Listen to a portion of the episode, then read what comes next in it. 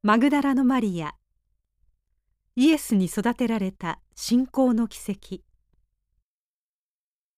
4章。紅葉と称賛。墓に着いた時女性たちが見たものは何だったでしょう。マルコの福音書はあれほど大きな石だったのにその石がすでに転がしてあったと語ります。この瞬間弟子であるマリアの訓練は次の段階に進みます。彼女はその朝ある考えを持って家を出ましたがそれは完全に覆りました。ヨハネの福音書はその時の様子を次のように記します。さて週の初めの日にマグダラのマリアは朝早くまだ暗いうちに墓に来た。そして墓から石が取り除けてあるのを見た。それで走ってシモン・ペテロとイエスが愛されたもう一人の弟子とのところに来て言った。誰かが墓から主を取っていきました。主をどこに置いたのか私たちには分かりません。そこでペテロともう一人の弟子は外に出てきて墓の方へ行った。二人は一緒に走ったがもう一人の弟子がペテロよりも早かったので先に墓に着いた。そして体をかがめて覗き込み雨布が置いてあるのを見たが中に入らなかった。シモン・ペテロも彼に続いてきて墓に入り雨布が置いてあってイエスの頭に巻かれていた布切れは雨布と一緒にはなく離れたところに巻かれたままになっているのを見た。その時先に墓に着いたもう一人の弟子も入ってきた。そして見て信じた。彼らはイエスが死人の中からよみがえらなければならないという聖書をまだ理解していなかったのである。それで弟子たちはまた自分のところに帰っていった。しかしマリアは外で墓のところに佇んで泣いていた。そして泣きながら体をかがめて墓の中を覗き込んだ。すると二人の見つかいがイエスの体が置かれていた場所に一人は頭のところに一人は足のところに白い衣をまとって座っているのが見えた。ヨハネ20章1節から12節。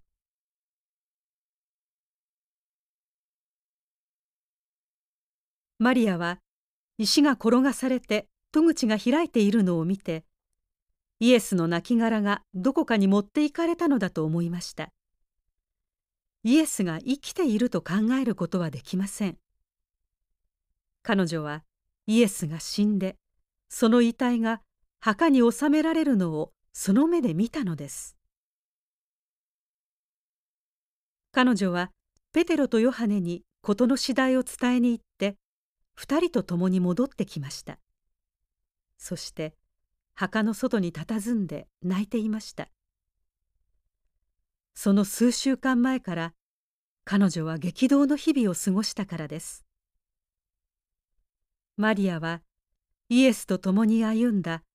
ガリラヤからイスラエルまで100キロ以上にわたる最後の旅のことを思い出していたのでしょうか。さまざまな思いが交錯する中ご自分の死を予言されたイエスを思い出したかもしれません。しかし城の日曜日の感激がそのことをもかき消したことでしょう。あの日イエスは勝利の王としてエルサレムに入場され人々は城の木の枝を取って出迎えのために出てきました。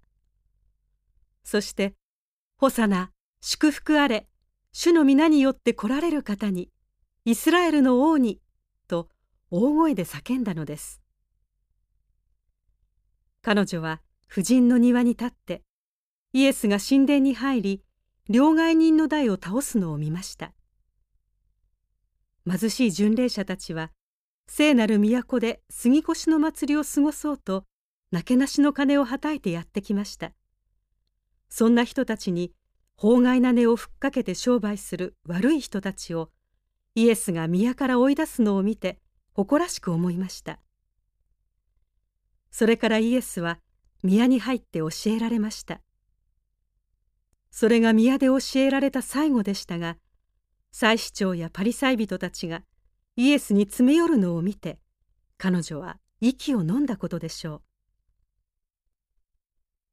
イエスがベタニアで重い皮膚病の人シモンの家におられた時一人の女性がイエスに香油を注ぎました。マリアはここにいたのかもしれません。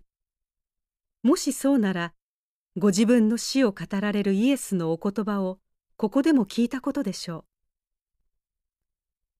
彼女はイエスの裁判を見ていた可能性もあります。また聖書は十字架を追ってゴルゴタに行かれるイエスの後を嘆き悲しむ女たちがついていったと記していますから彼女はここにいたと思われます。そしてローマの兵士たちがイエスを十字架につけその御手や御足に釘を打ちつけた時彼女はそばにいました。兵士のうちの一人がイエスの脇腹を槍で突き刺し血と水が流れ出た時彼女はそこにいました。全地が暗くなり地が揺れ動き岩が裂け墓が開いた時彼女はそこにいました。マリアは他の女たちと十字架のイエスを見つめていました。七つの悪霊から自分を救ってくださったのにイエスがご自身を救うことはできないかのようでした。マリアはイエスが死んでいくのを見たのです。激動の一週間でした「ホザナ!」と叫んでいた人たちが数日後に「十字架につけろ!」とわめく姿が目に浮かびマリアは胸をえぐられる思いでした数日来の感情の激しい起伏に疲れ果て彼女は墓の前に立ちすくんでいましたそしてイエスは殺されただけでなく死んでもなお痛めつけられるのかという思いで打ちのめされそうでしたイエスの亡骸は持ち去られてしまった。これこそ最後の一撃でした。マリアの絞り出すようなすすり泣きは彼女の希望が粉々に砕かれたことを物語っていました。彼女は墓の外で泣きました。泣きながら体をかがめて墓の中を覗き込みました。すると二人の見つかいがイエスの体が置かれていた頭と足のところに白い衣をまとって座っているのが見えました。聖書は語ります。彼らは彼女に言った。なぜ泣いているのですか？彼女は言った。誰かが私の主を取っていきました。どこに置いたのか私にはわからないのです。その日の早朝マリアは他の女たちと一緒に墓に来て石が覗かれているのを発見しました。女たちが中に入りイエスの体がないことを知って途方に暮れているとまばゆいばかりの衣を着た二人の見つかいが近くに来ました。恐ろしくなって地面に顔を伏せると二人はこう言いました「あなた方はなぜ生きている方を死人の中で探すのですか？ここにはおられません。よみがえられたのです。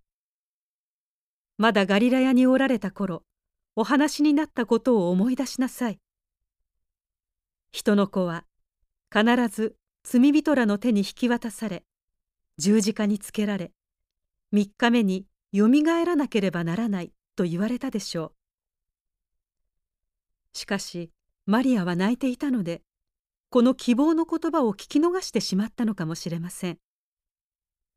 二人に背を向け振り返ると一人の男性が立っていました。その人は見つかいと全く同じことを尋ねました。なぜ泣いているのですか？誰を探しているのですか？聖書は次のように語りますイエスは彼女に言われた。なぜ泣いているのですか？誰を探しているのですか？彼女はそれを園の管理人だと思って言った。あなたがあの方を運んだのでしたら、どこに置いたのか言ってください。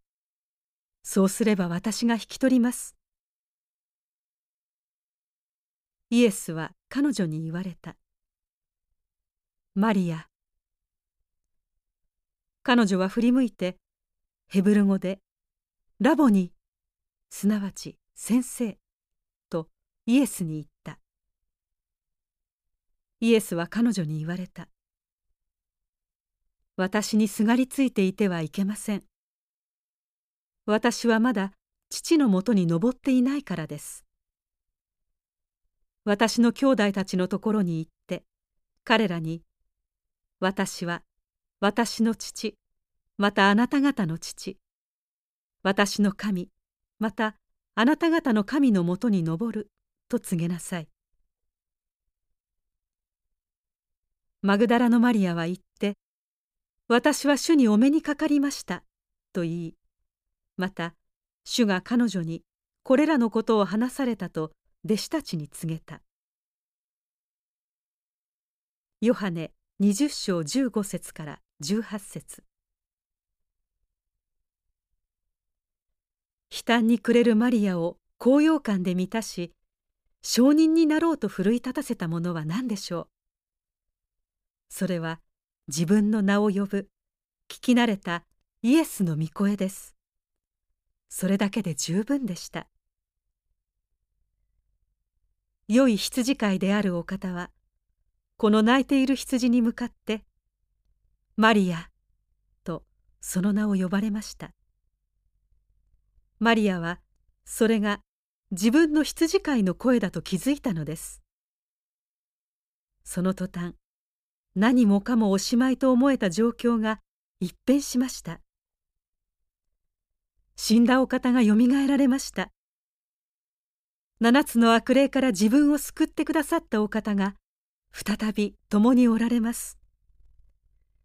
彼女は感激のあまりイエスにすがりつこうとしました。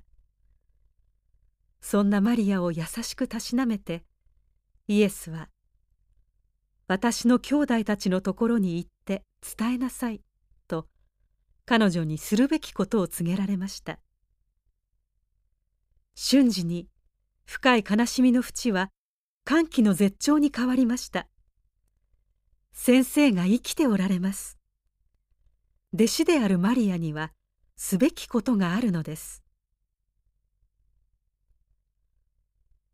マグダラのマリアについて4番目に明らかなことは彼女がイエスによって派遣され主イエスの復活を伝える最初の証人になったという点です。イエスは弟子たちに福音を伝えるという任務をマリアに与えられました。彼女は使徒たちへの使徒になりました。マリアの目は過去だけを見つめていました。死んだイエスの体に釘付けになっていました。生きておられるイエスだけがマリアの視点を過去から未来に移すことができたのです。マリアの未来はイエスの復活を言って伝えることでした。